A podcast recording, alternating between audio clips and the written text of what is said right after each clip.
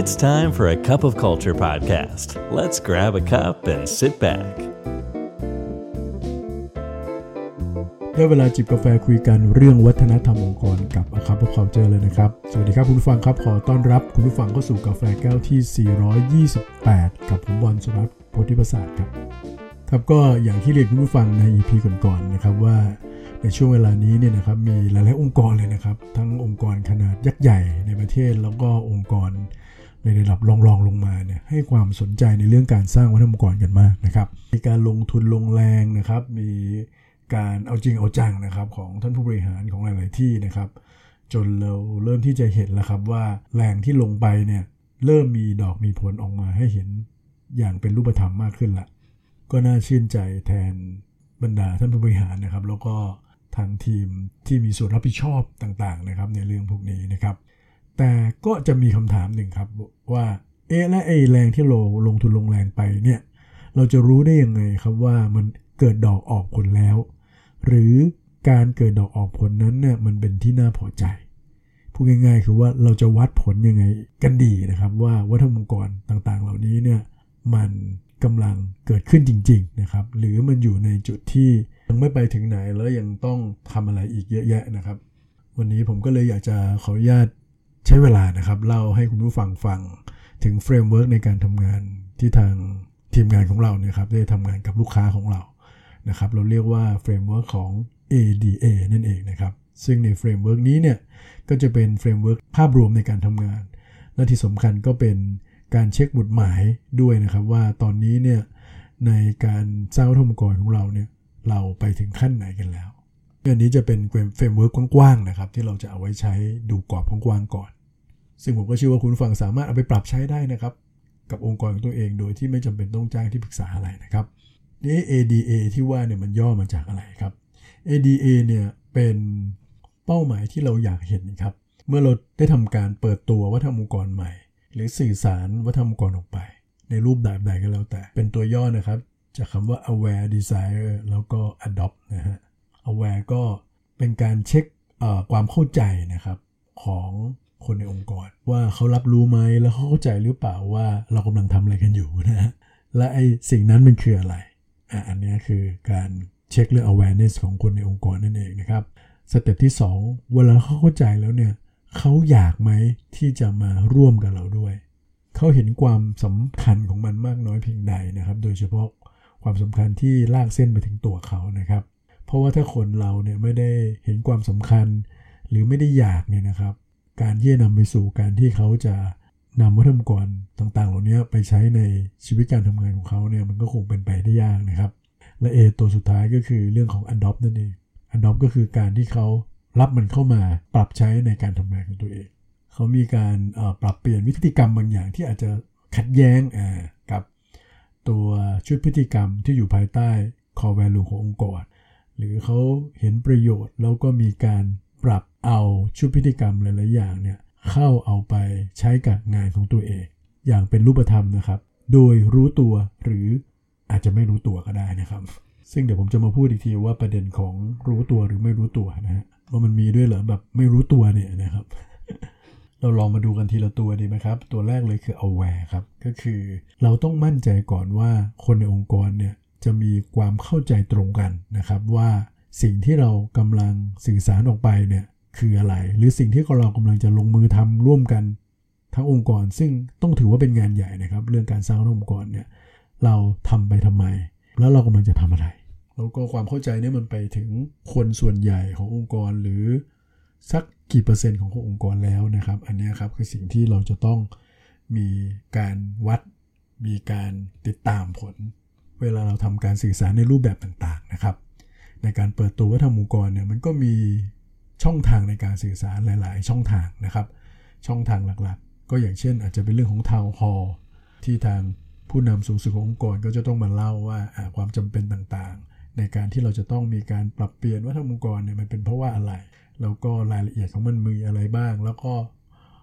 ทีมงานในองค์กรนั่นนี่เขาจะได้อะไรจากสิ่งนั้นนะครับ อันนี้ก็เป็นเรื่องปกติที่เราอาจจะเห็นหลาย ๆ องค์กรเขาทาเรื่องราวแบบนี้กัน การสื่อสารในรูปแบบอื่นๆ ในช่วงการเปิดตัวก็อาจจะเช่นการตกแต่งสถานที่นะฮะ โดยมี core values มีชุดพฤติกรรมต่างๆ พวกนี้นะครับ ไปอยู่ในจุดที่คนสามารถที่จะมองเห็นได้นะครับ ไปรีมายเขาไปกระตุ้นทางสายตาต่างๆนะครับ หรือแม้กระทั่งแขกไปใครมาที่มาเยี่ยมออฟฟิศเราก็จะเห็นว่าอันนี้เป็นความเชื่อเป็นค่านิยมร่วมกันของคนในองค์กร อาจจะหมายรวมไปถึงการสื่อสารผ่านช่องทางอื่น ๆด้วยนะครับ อีเมล กลุ่มไลน์ต่างๆ หรือการสื่อสารผ่านผู้จัดการนะครับ ในวาระการประชุมต่างๆ ให้คนทั้งองค์กรเห็นภาพเดียวกัน ซึ่งแน่นอนครับเรื่องการสื่อสารเป็นเรื่องที่สำคัญมากๆ แต่การสื่อสารไม่ใช่ชิ้นเดียวที่เราควรทำในเรื่องการสร้างองค์กรนะครับ หลายๆองค์กรเนี่ยจะเน้นเรื่องการสื่อสารเป็นหลัก ก็คือในเรื่องการเปิดตัว ในเรื่องการทำอีเวนต์ต่างๆ เพื่อที่จะ ให้คนในองค์กรเห็นภาพการเปิดตัวต่างๆ แล้วก็มีการตกแต่งสถานที่ลงทุนลงแรงอะไรเรื่องพวกนี้เยอะแยะนะครับ แต่คำถามต่อมาแล้วไงต่อ การที่เราสร้าง awareness ให้กับพนักงงานเพียงอย่างเดียวเนี่ยอาจจะไม่เพียงพอนะครับแล้ว awareness ต่างๆ พวกนี้เนี่ยมันอาจจะนำไปสู่หรือไม่ได้นำไปสู่ตัวของพฤติกรรมที่เราอยากจะเห็น ซึ่งอันเนี้ยน่าจะเป็นสิ่งที่เราตั้งเป้าไว้มากกว่าอ่านี่ถ้าเรามาดูเรื่องของ aware เนี่ย เราจะวัดยังไง จริง ๆ แล้วเนี่ยมันจะต้องมีการวัดใน 3 ระดับด้วยกันนะครับว่า aware ที่ว่าเนี่ยมีอะไรบ้างนะครับ aware แรกก็คือ aware watch นั่นเองนะครับวัดก็คือว่าเขาเข้าใจไหมว่าวัฒนธรรมองค์กรใหม่เนี่ยคืออะไรเข้าใจวัดเลยอะสมมติเราพูดถึงเรื่อง core value เนี่ย core value นั้นประกอบไปด้วยอะไรบ้างนะครับ จะให้ดีเข้าใจความหมายมันด้วย อันนี้จะยิ่งดีมากเลย ไม่ใช่รู้อย่างเดียวนะครับ บางที่อาจจะส่งเสริมให้มีการ เข้าใจมีการท่องจำด้วย อันนี้ก็ยิ่งดีถ้าจำได้ถูกไหมครับสเต็ปต่อมาของ aware ก็คือ aware why นั่นเอง เข้าใจว่าแล้วทำไปทำไม มันสำคัญยังไง อันนี้สำคัญนะครับ เพราะว่าบางครั้งเราบอกวัดอย่างเดียวไม่บอก why เนี่ย คนหลาย ๆ คนก็จะรู้สึกมันว่าเออมันก็เป็นเรื่องกิจกรรมหนึ่งเท่านั้นเองนะครับ หรือเป็นแค่การสื่อสารเป็นโครงการอะไรต่าง ๆ เท่านั้นเอง แต่จริง ๆ แล้ววัฒนธรรมกรมันเป็นยิ่งกว่านั้นมากนะครับ มันเป็นเรื่องที่จะต้องอยู่กับเราไปอีกหลาย ๆ ปีเลย นะครับเพราะฉะนั้นเนี่ยการสื่อสารว่าทำไปทำไมทำแล้วองค์กรจะได้อะไรแล้วเขาจะได้อะไรเนี่ยอันนี้สำคัญครับ แล้วก็ระดับที่ 3 เลย aware how นะครับแล้วทำยังไงนั่นเองงั้นถ้าสมมุติว่าเขาเห็นประโยชน์แล้วของวัฒนธรรมกรพวกนี้เขาจะต้องทํำยังไงบ้างอะก็จะต้องมีแนวทางในการที่เขาจะสามารถที่จะปรับใช้ตัวค่านิยมต่างๆ เหล่านี้เนี่ยเป็นในการทำงานเขาได้ อาจจะมีการระบุเป็นชุดพฤติกรรมที่ชัดเจนออกมาเลย แล้วก็มีคู่มือมีแนวทางในการที่เขาจะสามารถนำไปปรับใช้ได้ อันนี้ก็เป็นในเรื่องของ aware นะครับ ซึ่งเราต้องมีการวัดออกมาได้ครับว่า คนของเราเนี่ยในช่วงในที่เราทำการสื่อสารวัฒนธรรมกรออกไปแล้วในช่วงหนึ่งเดือน 2 เดือน 3 เดือนเนี่ยนะครับเรื่อง awareness เนี่ยมันอยู่ในระดับไหนนั่นเองอะอันนี้พอเข้าใจ นี่เข้าใจแล้วเนี่ยก็อาจจะไม่ได้อินก็ได้ถูกไหมฮะ เข้าใจแล้วเราอ่านแล้วไงเอนะครับโอเคมันดีแหละมีมีสิ่งดีๆ มากมายเลยในวัฒนธรรมกรเนี่ยแล้วก็เราไม่ได้สนใจหรือเราไม่ได้อยากหรือเราเฉยๆกับมันจะทำยังไงดีนะครับงั้นขั้นต่อไปก็คือว่าทำอย่างไรครับ เราถึงจะรู้ได้ว่าคนในองค์กรของเราเนี่ยเขาอยากที่จะเข้าร่วมมากน้อยแค่ไหนมีความปรารถนาหรือมีมุมมองในเชิงบวกกับมันยังไง แล้วก็อยากเข้าร่วม เพราะถ้ารับทราบเข้าใจ แต่ไม่ได้เข้าร่วม มันก็คงไม่ได้มีประโยชน์อะไรใช่ไหมครับในการสร้างองค์กร เพราะการสร้างองค์กรเราคาดหวังจะเห็นพฤติกรรม ที่สอดคล้องกับค่านิยมขององค์กรใช่ไหมครับ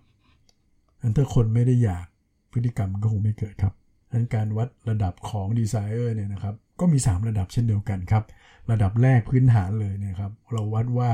เขาตระหนักหรือไม่ว่าไอ้วัฒนธรรมองค์กรเนี่ยมันเป็นประโยชน์ต่อองค์กรหรือหน่วยงานที่เขาอยู่นั่นเองนะครับ อ่ามันก็จะช่วยได้ถ้าเขาสูงมันเป็นประโยชน์อ่ามันก็อาจจะช่วยได้ ที่ทำให้เขาสนใจแล้วก็อยากมีส่วนร่วม แต่แค่นั้นไม่พอครับ what is in it for me สเต็ปที่ 2 ก็คือ เขามีมุมมองใช่ไหมที่ชัดเจนใช่ไหมว่าวัฒนธรรมงค์กรเนี่ยมันเป็นประโยชน์ต่อตัวเขาอ่าเขาได้ประโยชน์จากมันเต็มๆ ไม่ใช่ว่าเขาทำไปเพื่อคนอื่นทำไปเพื่อหัวหน้าทำไปเพื่อองค์กรทำไปเพื่อผู้บริหารอย่างเดียว อย่างนี้เนี่ยก็ไม่ยั่งยืนเท่าไหร่ตระหนักอย่างเดียวไม่พอครับ จะต้องนำไปสู่ ระดับที่ 3 ก็คือว่าเขามีความปรารถนาที่จะนำ core values นำชุดพฤติกรรมต่างๆ เหล่านี้ไปใช้ในชีวิตประจำวันเขาด้วย เห็นไหมครับ เข้าใจอย่างเดียวไม่พอ เราต้องวัดว่าแล้วเขาจะมีความตั้งใจมากแค่ไหนครับ ในการที่จะเอาตัวค่านิยมเหล่านี้ไปใช้ในการทำงานจริง ๆ ครับ แล้วนั่นคือตัว D นะครับเราวัด desire ย้ำอีกทีนะครับสำคัญนะครับ สื่อสารอย่างเดียว แต่ ถ้าผู้ได้รับสารนั้นเขาไม่ได้อยากเนี่ยมันก็จะไม่ได้นำไปสู่พฤติกรรมหรือ action อะไรใช่ไหมครับอันตัวที่ 3 คือ adopt ครับ ก็คือการที่เขาจะเอา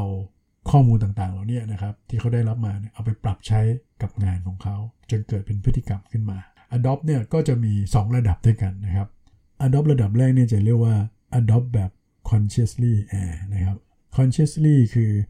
adopt แบบรู้ตัวครับ อย่างเช่นต้องคอย เตือนตัวเอง หรือเราทำพฤติกรรมเหล่านั้นเนี่ยเมื่อเราเห็นเห็นป้ายเห็นเครื่องหมายต่างๆ ที่มันติดอยู่ตามฝาผนังเราเลยนึกขึ้นได้นะครับ หรือมีหัวหน้ามาย้ำกับเราอีกทีในการประชุมในวันนี้อ่าเรามีวัฒนธรรมกรนะเออเลยนึกว่าเออใช่วันวันนี้เราต้องเอาค่านิยมตัวนั้นตัวนี้ไปปรับใช้ในงาน มันยังไม่ได้เป็นธรรมชาติ มันยังไม่ได้เป็นตัวเรา เหมือนกับเราไปหัดขับรถนะครับ ในช่วงแรกเราก็อาจจะยังต้องจำอยู่ใช่ไหมครับว่าเบรกอยู่ตรงไหนเอ่อคันเร่งอยู่ตรงไหน ยิ่งถ้าสมมุติว่าเราหัดด้วยเกียร์แมนนวลเลยเนี่ยโอ้โหยิ่งยากเข้าไปใหญ่ต้องจำว่าคลัชอยู่ตรงไหนยังไงนะครับครับต้องก็ผมว่าเป็นเดือนๆเลยเนาะกว่าที่เราจะเริ่มที่จะ ให้การขับรถเนี่ยมันเป็นธรรมชาติ โดยที่ไม่ต้องไปคิดถึงเรื่องเกียร์เรื่องคลัชเรื่องคันเร่งอะไรต่างๆแล้วนะครับ เพราะว่ามันเป็นส่วนหนึ่งของมือของเท้าเราไปเรียบร้อย ซึ่งอันนั้นก็จะเป็น adopt ในระดับที่ 2 นะครับเรียกว่า adopt naturally นั่นเองนะครับก็คือการที่เขามีพฤติกรรมต่างๆ เหล่านี้ที่ค่อนข้างเป็นไปตามธรรมชาตินั่นเองลงมือทำโดยที่ไม่ต้องคิดถึงมันล้วเพราะมันเป็นส่วนหนึ่งของการกระทำในแต่ละวันไปเรียบร้อยแล้วครับ และนี่คือ aware desire adopt อันการที่เราจะวัดต่างๆ ว่าความคืบหน้าหรือความสำเร็จของการสร้างองค์กรเราไปถึงระดับไหนแล้วเนี่ยก็ต้องดูตาม milestone พวกนี้ครับว่าเราอยู่ในขั้น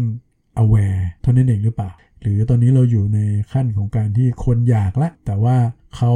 อาจจะยังไม่ได้ take action อะไร แต่ก็เป็นสัญญาณที่ดีครับ แล้วก็แน่นอนครับดีที่สุดสิ่งที่เราอยากจะเห็นก็คือการที่เขาปรับนั่นเองหรือรับเอา core value ขององค์กรต่างๆเหล่านี้มาปรับใช้ในการทำงาน หรือในขณะเดียวกันในขณะที่เราวางแผนในการเปิดตัว แล้วก็ในการที่เราจะพัฒนาตัววัฒนธรรมองค์กรเราเนี่ยเราก็มีเป้าหมายได้ครับตามกฎหมายนะครับว่าทำยังไงนะถึงจะให้เกิด awareness ทั่วทั้งองค์กรเขาว่า awareness ในที่นี้คงไม่ใช่แค่รับสารอย่างเดียวนะครับ แต่ต้องไปถึงในระดับของเข้าใจด้วยทำไงนะให้คนอยากไม่ใช่แค่รับสารอย่างเดียว เขาอยากด้วย แล้วทำยังไงให้เขาปรับ เปลี่ยนพฤติกรรมของเขาให้สอดคล้องกับตัววัฒนธรรมองค์กรนั้น อย่างเป็นธรรมชาติได้นะครับ และนี่คือ aware desire adopt ครับ ลองไปปรับใช้กับการเปิดตัววัฒนธรรมองค์กรของท่านได้ครับ วันนี้กาแฟหมดแก้วแล้วครับ อย่าลืมนะครับ ไม่ว่าเราจะตั้งใจหรือไม่ก็ตามเนี่ยวัฒนธรรมองค์กรจะเกิดขึ้นอยู่ดีครับทำไมเราไม่มาสร้างวัฒนธรรมในแบบที่เราอยากเห็นกันล่ะครับ สวัสดีครับ And that's today's Cup of Culture. See you again next time.